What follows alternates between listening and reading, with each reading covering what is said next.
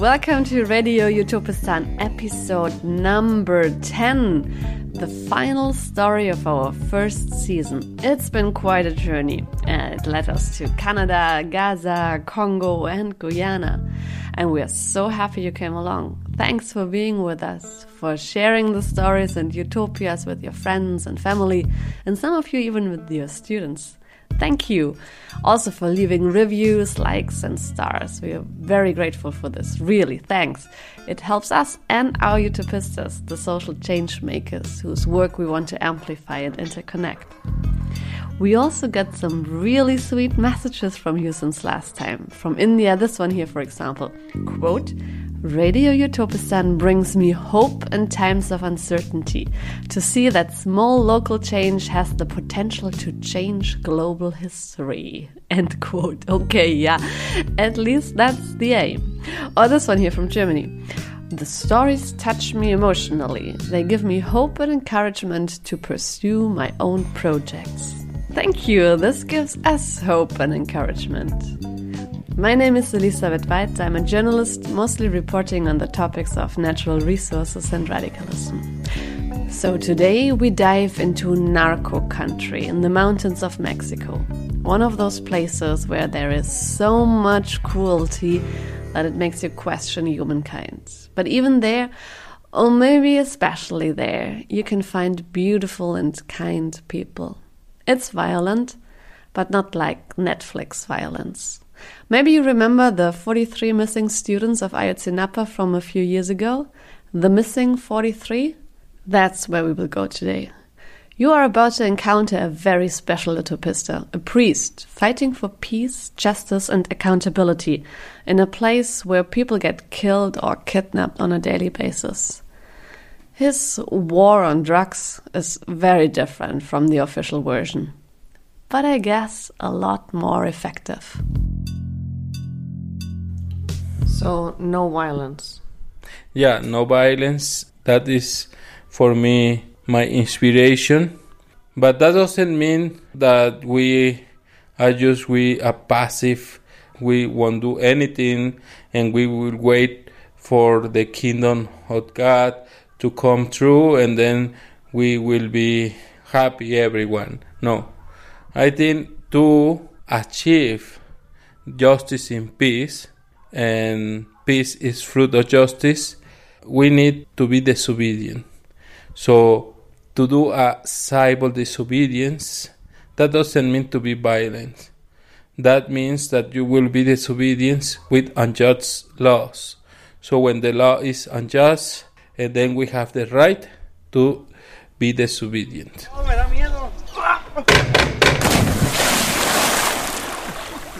Before we dive into our utopian story of today, first a trigger warning. We'll go into very violent surroundings, so if you think the story might be too much for you today, please come back to it later or listen to one of the other episodes where we are not that close to violence and the pain it causes. What you're hearing here is the swimming pool of the school of Ayotzinapa. And the splash you're hearing is Padre Fili jumping into the water with some of the students.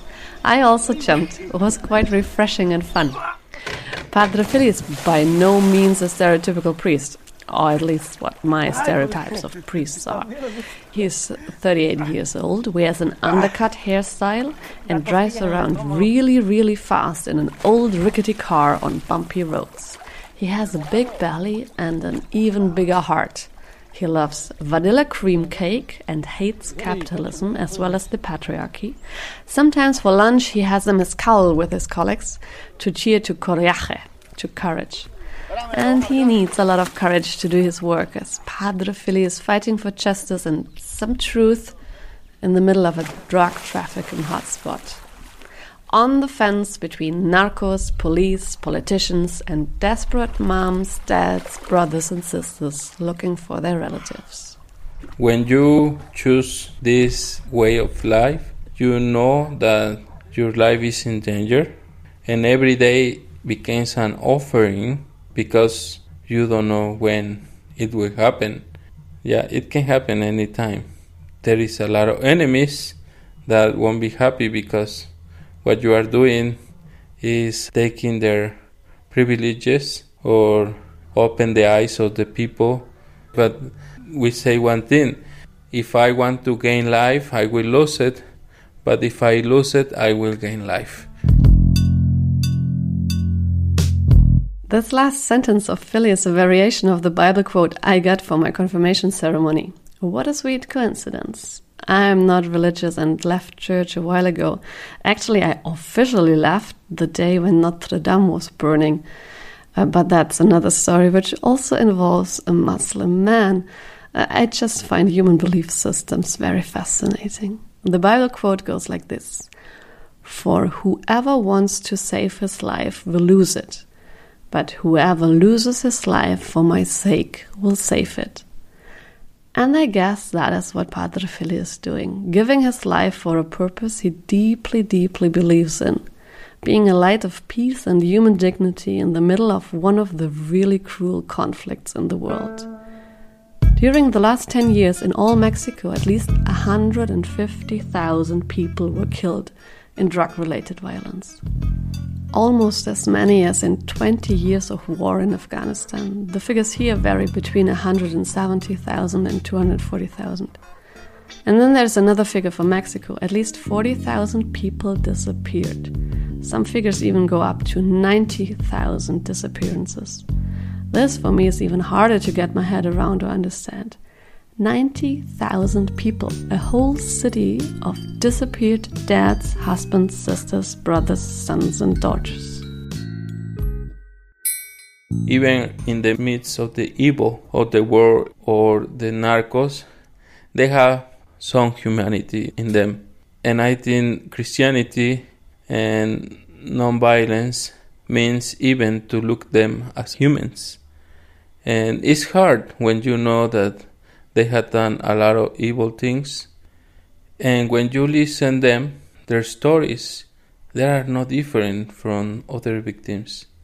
Most of them, they came from a, a violence system in their families when they were children, when they grew up in this narco environment. They are victims of their own system. The official war on drugs failed dramatically worldwide. Drug consumption is increasing, death toll is rising, and prisons are full. There are only a few exceptions. Portugal, for example. There they have focused on decriminalization and prevention and have been quite successful. But apart from that, the war on drugs mostly failed. Almost as disastrous as the war on terror failed in Afghanistan this summer. So maybe it's a good idea to rethink our wars in general. Padre Fili in Guerrero, Mexico, he tries to implement a new mindset in one of the hotspots of cartel and drug violence. He tries not to divide the world in good and evil, in victims and perpetrators. All are suffering within the same system, he says. We all are suffering within the same system. For this episode, I went back to church, here with some fireworks in the background. Haven't been to church for a while, but for Padre Fili, I would have gone almost anywhere. He was on our list of utopistas we wanted to talk to right when we started Radio Utopistan more than a year ago. Anushka from our team, she had met him during a voluntary service in a home for refugees in Oaxaca in Mexico. That time he was supporting migrants who got caught up by hunger, diseases, or cartel violence on their way up from South America to the US. Filiberto, who was at that time still known as Hermano Fili, Brother Fili, he had left a deep impression on Anushka. So we put him on top of our list of people we wanted to listen to on Radio Utopistan. And if this is your first episode of our little radio show, let me give you a short introduction. Radio Utopistan is a platform for social change makers. We believe in the power of constructive storytelling and in a more just future. We believe this is possible and we believe this is really, really needed, not to say urgent these days and therefore we are interconnecting bold ideas and visionary people from around the world. You can also have a look on our Instagram account, there are more stories, and in the other episodes. We do this to inspire hope, to emphasize peace, and to build little cells of community. We invite you to be part of it to connect to Utopistan, Radio Utopistan on Instagram or on our website. And hopefully soon in real life at events and festivals. We have a case of a young man who studied in Taxco Guerrero from the countryside, also very poor reality there. But he had the opportunity, with the support of his parents, to move to Taxco and to start studying. And he just stopped calling them, so they came to see where he was, and he was missing. So they were searching for him in these búsquedas that we do, these caravans of families who have lost one, and we go to search them on the fields, on caves and creeks, mountains, and fields. And he was there, his parent. I remember him. He worked with us in a cave where we rescued three bodies, parts of the bodies, of people who had been thrown on that cave. And then he found his son near where the fields of Amapola, where they produce heroin. So we believe he was being a slave. And that is what is how we need to name it. it. Is the new slavery in America. Young people being a slave on the fields, working just for for nothing until they lose their lives. So even here, in the middle of the worst atrocities, there are utopistas like Padre Fili, people that shine a hopeful light on all the darkness around them, people that make you laugh and dance when all you really want to do is cry and hate all humankind. There is so much pain and trauma within families, communities, and whole cities in Guerrero, the state where Padre Fili is living and working. And then there is the saying hurt people hurt people, traumatized people traumatize people, at least if they don't get out of the circle somehow. And that's what Padre Fili is doing. He wants to break those circles. He wants corruption, injustice, and responsibilities to be revealed and the souls to heal. He tries to slow down this ever escalating circle of violence, at least a little bit. Of course, his work is dangerous, but he says the more people who know his name and work, the more protected he is. So that's why he appears here in this story with his full name and his real voice. And if you want to support him, you can share his story, his name, and the organization he built. Centro Minerva Bello. We put the links in the show notes. He has two psychotherapists, a lawyer for human rights, and a healer with traditional medicine working with him. Uh, San Francis of Assisi, he went to talk with the wolf and asked him why he's attacking the, the sheep. And he tried to convince him that he stopped that. So that is what we are trying to do here to talk with the wolves. And that's not easy, but that is my role and and my task. I was hesitant to fly into Guerrero narco country. Of course, I mean it is a violent and dangerous place. So I asked for security evaluations from colleagues who had worked in that area. They said it's generally not really safe in Mexico, always depending on the region or barrio you are moving within. But I would not get into additional trouble for doing my job as a white journalist there my colleague said. It is Mexican journalists who are in real danger. It's the deadliest country for journalists in the world. Since the year 2000, more than a hundred have been killed. They risk their lives doing their job, and I have the deepest respect for what they do. So, if any Mexican journalists are listening, thank you for your courage, thank you for your work me being white and having a German passport, I didn't get into any dangerous situations. Also, I was never alone in Guerrero, always was with Padre Fili or somebody from his team. It was in February this year.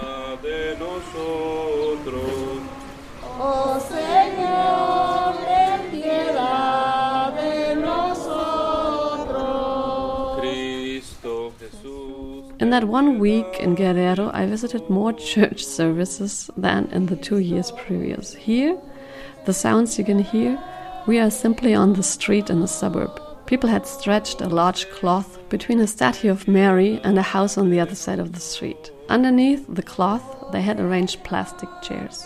Dogs were roaming around between the feet of the believers. Padre Fili had come with his rickety car, parked directly in front of the statue of Mary, gotten into his white and green padre robe, straightened his undercut hair in front of the small altar. All church services I attended, Padre Fili condemned violence, corruption, and greed, and encouraged people to help themselves out of misery. Once, on the way back into his car, I asked him about it. He said, A revolution is needed. ¿Cómo? Motivando a la gente. Una revolución. Una revolución. La violencia siempre es mala. Que siempre va a haber quien se quiera aprovechar. Here he's basically saying he wants to encourage people to do something, but not with violence, because violence always is causing more violence. Somebody will always take advantage of it. But people should organize, like the communities of the Zapatistas, for example. These are independent indigenous communities, especially in southern Mexico and Chiapas. They have built a parallel structure to the state, autonomous, independent self government and they are actually tolerated by the state of Mexico by now. They themselves take care of their healthcare system, education system, and even police and jurisdiction. Fili is trying to set off this spark here in Guerrero.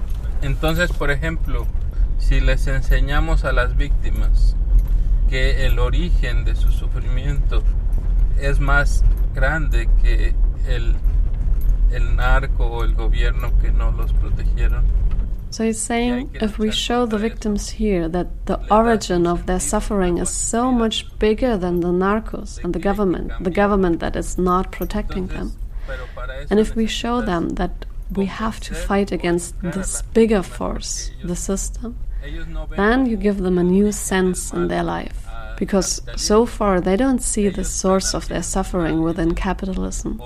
They see it directly in the man holding the gun and killing their brother, Padre Fili says.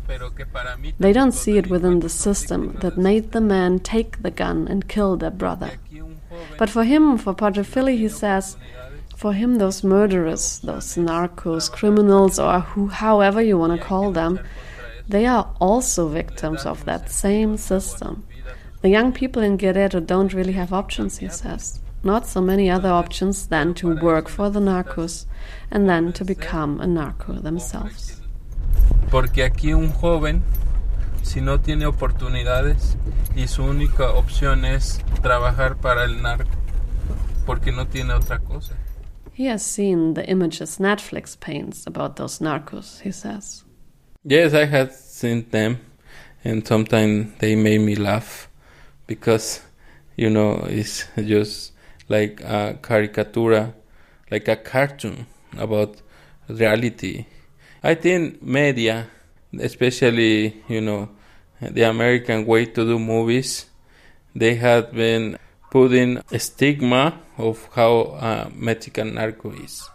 You know, with these rifles with gold on the rifles and with a lot of money and and well dressed, but the narcos I had met, they dress like uh, campesinos. They are no how the the media pictured them. Hmm. So would you say those Netflix series even made it worse also within Mexico that they, they painted this picture of the narco hero kind of like yes pop, figure, someone to admire yeah, that has made a lot of damage to the young generations. Because if you had these young men who watch those series, they want to be like that. And they will find maybe the ways to be in that kind of work, but they will be killed because that work doesn't work like Netflix series. Most of the victims that we walk with that we help has been young people. Most of the disappearance has been of people under 20s because they are like the first line on this narco war.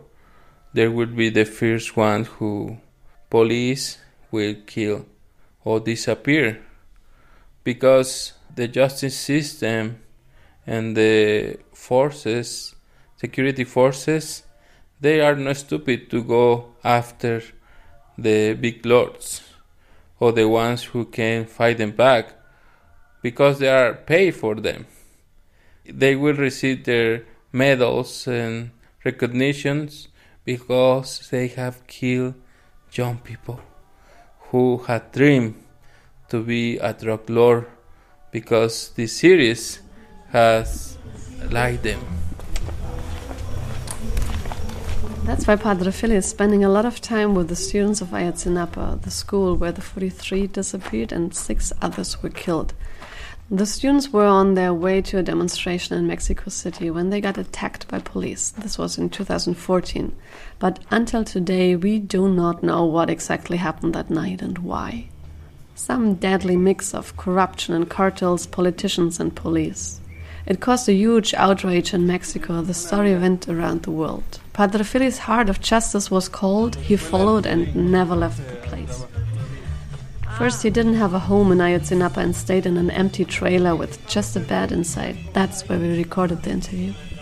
He also didn't have a job, but convinced the priest in charge of the district to give him some tasks. Now, even the bishop is fond of him and made him an official padre of the church. And Fili is fond of the students. One can see that when he's driving with them in his car, inviting some of them to dinner in the village, or wandering around the compound, having chats and beers here and there. He knows almost everybody's name, nickname, and their family history. The school has a campus with sports grounds, a cafeteria, and students' dormitories. I also spend a night there. The place has a very strange energy. You can feel that something monstrous must have happened. You can feel it with every step you take on the school ground. Every corner looks like a memorial to a massacre. In the rooms of the students, on the walls of the hallway, everywhere, there are the faces of the 43 and the numbers 4 and 3. In the canteen, for example, their portraits hang in a circle on the walls and watch everyone eating. We had spaghetti and beans from big pots, some salad, and a slice of tomato. Ayotzinapa is a school for poor boys from the villages, an escape option. Whoever gets a scholarship can study here to become an elementary school teacher. And every day they are surrounded by slogans like, quote, They were taken from us alive, alive, we want them back. Se reactiva en México la investigación sobre los 43 estudiantes desaparecidos de Ayotzinapa. En In 2014, the students of Ayotzinapa had hijacked buses to go on a demonstration against the government. It's a rather criminal ritual. They do it every year, so far without any problems. But on this particular year, there happened to be a drug load of heroin worth $2 million in two of the buses they hijacked. At least that's one of the theories around that night. Nothing is 100% proven, there was no court ruling or anything so far. But there are recorded phone calls and messages that indicate that this might be a theory very close to reality. Padre Fili also believes in this drug load on at least one of the buses. What's definitely true is police stopped the students, shot at them, and chased them through the city. Some of them shot with weapons from a German arms manufactory that were exported illegally. More about this issue in the second part of this episode. At the end of the night, six students were dead, one was in coma, and 43 were just disappeared. I was able to talk to one of the survivors. We call him Daniel. He said we can call him by his nickname, but we would rather not. There have been many more killings and disappearances since that horrific night. Also, students of Ayotzinapa have been killed since then. We met in the middle of the night, just a few hours before I had to leave Guerrero. I was already exhausted and overwhelmed by all the stories and pain I had listened to the days before, and then he told me about that night. I only asked how and where we should start with this long and heavy story of his, and he just started talking and wouldn't stop for more than half an hour before I could even ask another question. Es una historia muy, muy larga, muy muy grave. Este, pues todo empezó el 26 de septiembre del 2014. Fue la trágica, le llamamos noche trágica, ¿no? Porque empezó desde esa vez. Eh, era un día cualquiera, un 26 eh, cualquiera. He's telling the story as if he was reliving the whole night they call La Noche Trágica, the tragic night, in minute detail again. As though he didn't know at the very moment he was telling the story whether he had really survived that night. Pues pasaron las camionetas y empezaron a abrir un fuego contra nosotros directamente hacia, hacia acá. Fue en ese momento donde cayó el compañero Aldo y pues le dieron en la cabeza. Eh, Here he says that suddenly pickup trucks drove by and opened fire on them. They shot one of his fellow students in the head, Aldo. Daniel and the others ran crawling along on the ground looking for safety somewhere. Pero nosotros aquí nos han enseñado siempre a hacer una hermandad. Una hermandad que en los casos nunca te debes de dejar al otro compañero. He says they have a brotherhood at the school that tells them never to leave Fue lo que someone behind, so they didn't want to leave their injured compañero on the street. They were even thinking of killing him to Mm, spare him suffering, to save themselves and leave pues the el- scene. nos decían varios compañeros, ¿no? Que nosotros pasáramos en, arriba del compañero, o sea, matarlo y salvarnos nosotros. But they remembered the brotherhood, he says, and didn't leave their colleague behind. una hermandad que no We always must stay by the side of our friends, right? He says. estar con ellos, ¿no? Y ese fue lo que hicimos. Then his life flashed before his íbamos a hacer eyes. He recalls the moment. The way you see it in movies or books, he says. He remembered his family, his girlfriend, the plans he had for his life, Pero ya fue imposible porque but he managed to escape. Police chased them through the city of Iguala all night. Daniel and some others found shelter with a woman who led them into her apartment in the early morning fue en ese hours. entonces mi compañero The next day was like waking up from a really bad dream, he says. When they came back to the school, many parents and relatives were waiting Llegando there. aquí, pues ya estaban los padres de familia, ahora sí que esperando a sus hijos a que bajaran del autobús y se llegaran a encontrar. Fue un momento de, de esa impotencia, ¿no? De, y ese momento de tristeza He que perdieron a says, when they stepped down from the buses, the parents hugged them. He felt very sad and helpless seeing the parents who couldn't find their kids. He didn't know what to tell them. One mom asked him about her son who didn't answer his phone. He only told her that he doesn't know, didn't see him, que si lo and she burst into tears, had a nervous breakdown. They all were totally confused, he recalls, in shock, of course, and still felt it was something like a bad dream, like they should wake up soon. But that dream became more and more real, and ¿Y qué es later the dead bodies of ¿Qué their comrades were brought to the school. It was the hardest punch that Ayotzinapa ever received, he says. To have those dead comrades and 43 Eh, desaparecidos, 43 comrades just vanished. They could never have imagined that something like this could happen to them, but it happened.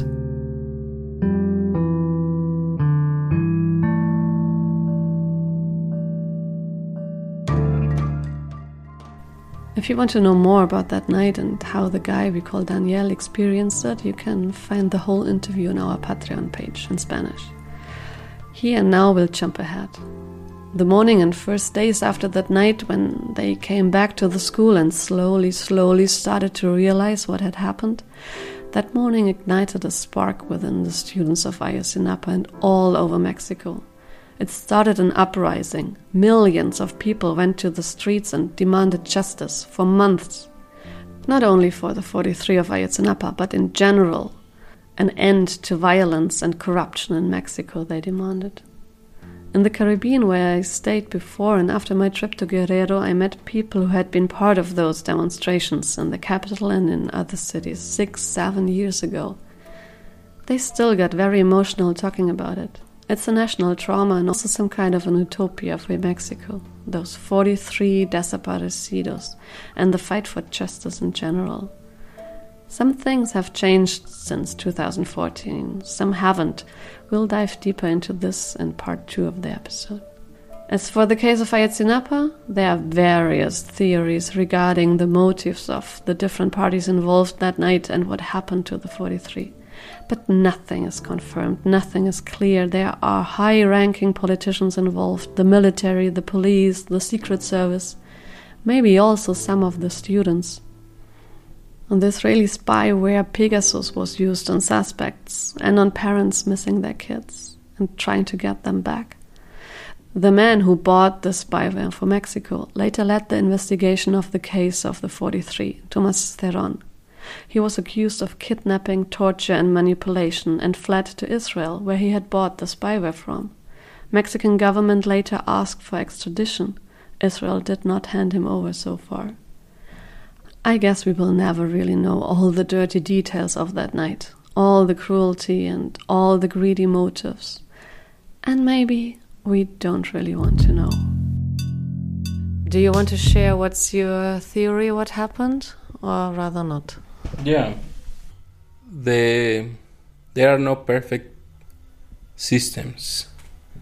And sometimes when they are perfect there will be always say like um, they are infected. Before the COVID, we have another infection here in Mexico, in Guerrero, and that is called hunger. When there is hunger, you can kill for food. You can do a lot of awful things because you want to survive on the system. So, this is like a metaphorical way of saying it. There is three elements or three types of people who participate in this uh, in, in this disappearance and in these attacks. In short, here Fili is saying maybe some students knew about drugs inside the buses and had a deal with one of the cartels. One, this is one element or group or explanation. Then, second, the cartels themselves. If there wasn't the drug trafficking route between Iguala and Chicago, there wouldn't have been any drug fight, he says. And third element or group, the corrupt government. Because without corruption, you couldn't move drugs around in that area, Fili says. But at the bottom of that is the drug trafficking, the heroin. And where this goes? To the states. So what is the responsibility of the United States? Of the American people that are the first consumers of the heroin. Their heroin is has blood. Their drugs has blood. So in the bottom of that is that system.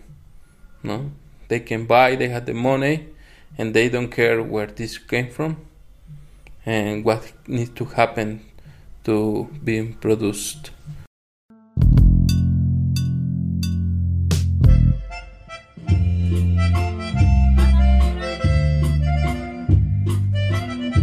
When the students of Ayotzinapa sit together and drink beer, they talk about the stuff people talk about everywhere when they sit together and drink beer life, love, music, food.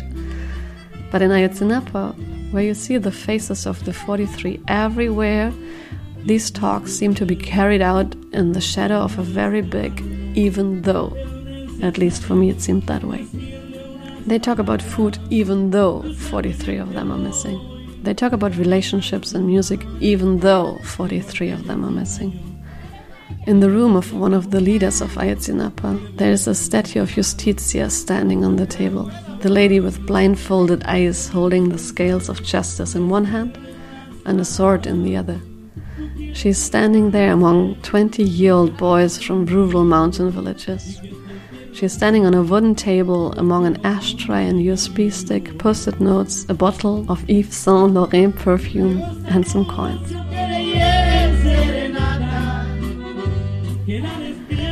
The boys fight for justice, and sometimes they do use violence. They want their comrades back. They want to see that somebody is held accountable for what happened.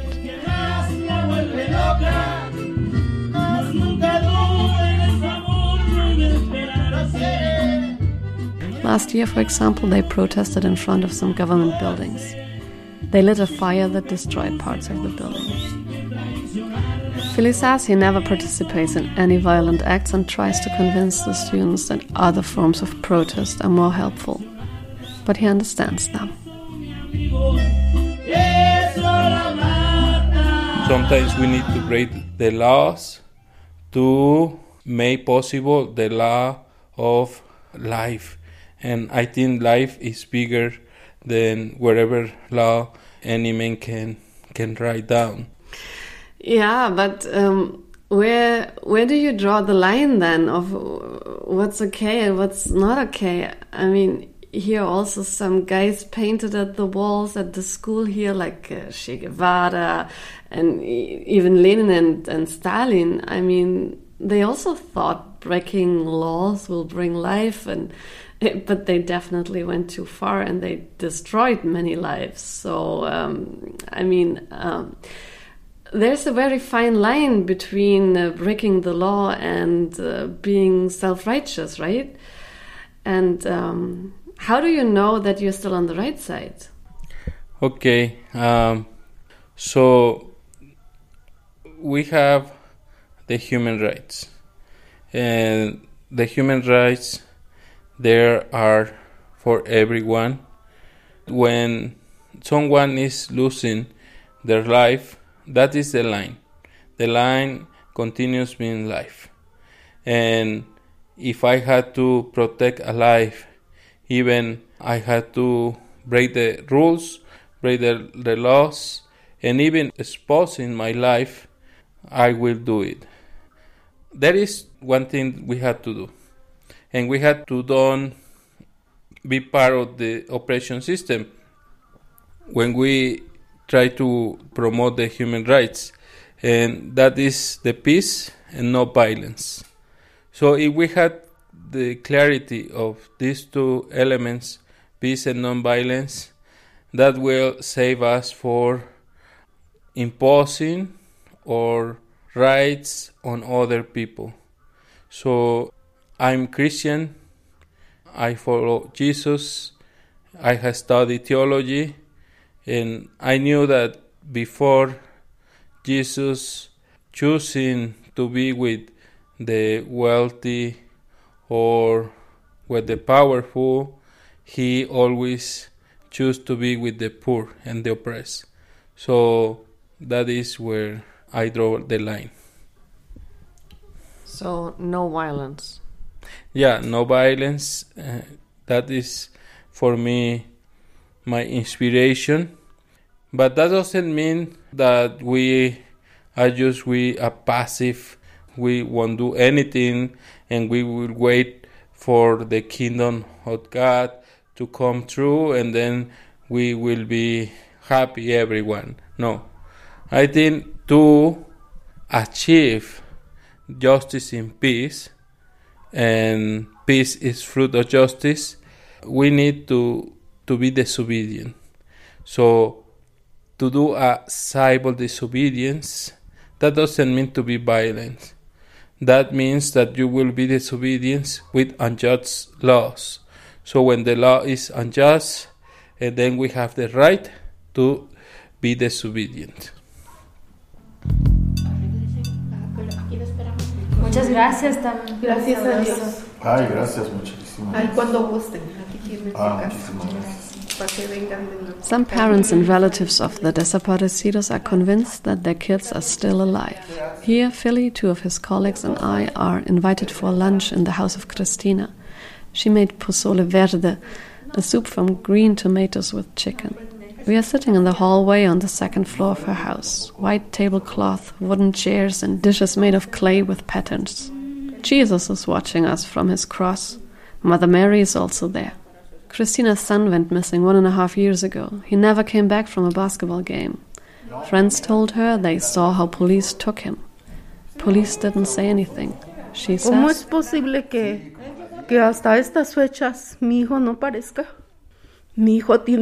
says, porque no puede ser que, que él esté perdido y que How is it possible that my son is still missing? She says. My son has to turn up because it just cannot be that he's nowhere to be found. Also at the table there is a mom of one of the 43 and an uncle of one of the 43. They are talking about whether they are still alive or not. ¿Usted Fue tenía cuando su- pasó Sí. lo de ella ¿Y qué siente en su corazón? ¿Siente que está vivo o siente que ya no vive? Pues yo siento que está trabajando.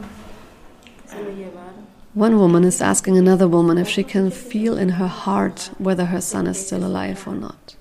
The other woman says yes, she feels. She feels that her son is working, that they took him to make him work for them. But then there are people who tell her that the 43 must all be dead by now. And sometimes she says she just wants to believe this, but she simply cannot. She just cannot accept it, she says. Christina, the lady who invited us and whose son never came back from a basketball game, she also says that she still De la has hope. esperanza vivimos. De la esperanza. Sí, Lo último que perdemos es la esperanza. sí. Pero si la perdemos, estamos perdidos. Exacto. Sí.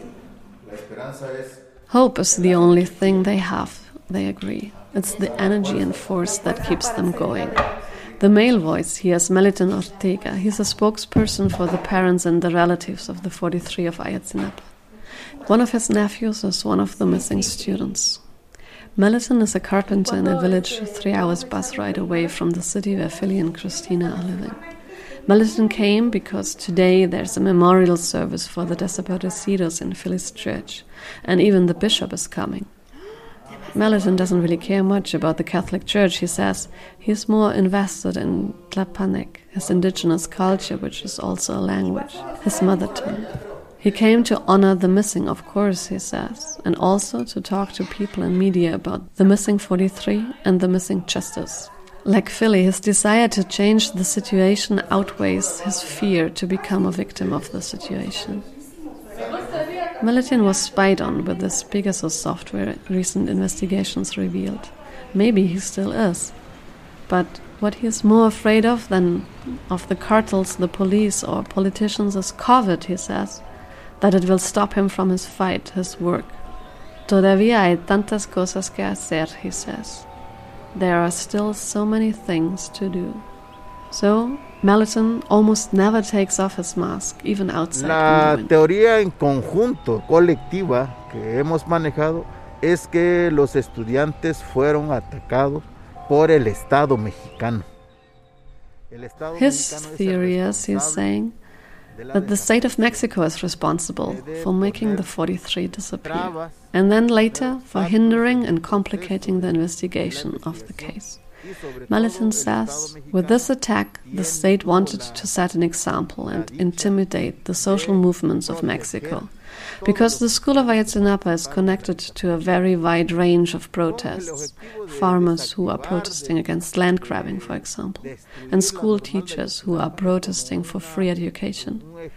Meliton says that this attack was an act of distraction and intimidation, so the state didn't have to deal with the structural reforms for energy supply, for example, or telecommunication or social justice. The government of Mexico changed since La Noche Trágica. And the current president, López Obrador, asked for forgiveness, but only for the previous government's cover up of those responsible for the case. Some have faith that the investigations now will proceed quicker, others don't. Mexico remains a violent state. During the recent midterm election campaigns, 90 politicians were killed and 780 assaults were reported.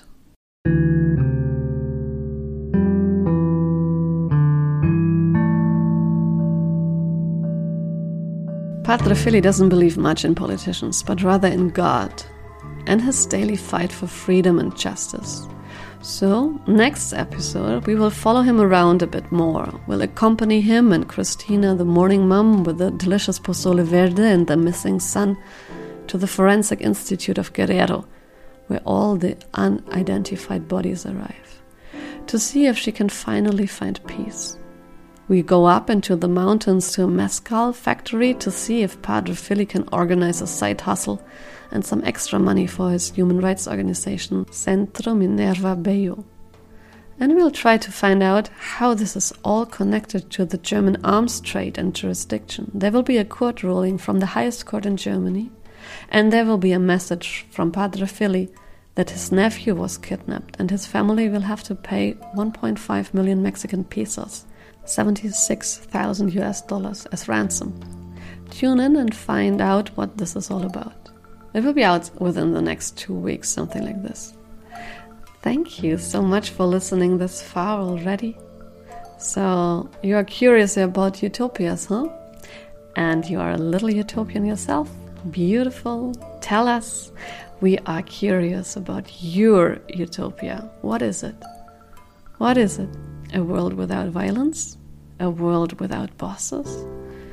A world with plenty of affordable housing, mangoes, and fresh water? Tell us. On our website or on social media, we want to know. We really want to know.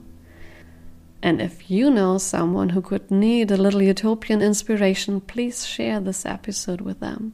Or another episode of Radio Utopistan, maybe the one about unconditional basic income in Berlin, or the one about renewable energy in Gaza. Thank you for sharing, and thank you for leaving a review on Apple Podcasts. That helps us a lot. And if you want to make a monetary contribution, you can become a Patreon member or even a real member of Radio Utopistan. All the information is on our website and in the show notes. On Patreon, you'll find additional content, for example, the interviews with Fili and the survivor of the Noche Tragica in full length. So much for now. Thank you again for being here and for being utopian. Talk to you in part two. Looking forward to that. My name is Elisabeth White. Radio Utopistan team for this episode are executive producer Christina Femuus, research support Anushka Eckert, proofreading Gavin Steingo, music Robert Pilgrim. I leave you with the Campesino choral from Guerrero and their Himno de la Lucha, anthem for the struggle. Thank you and bye bye.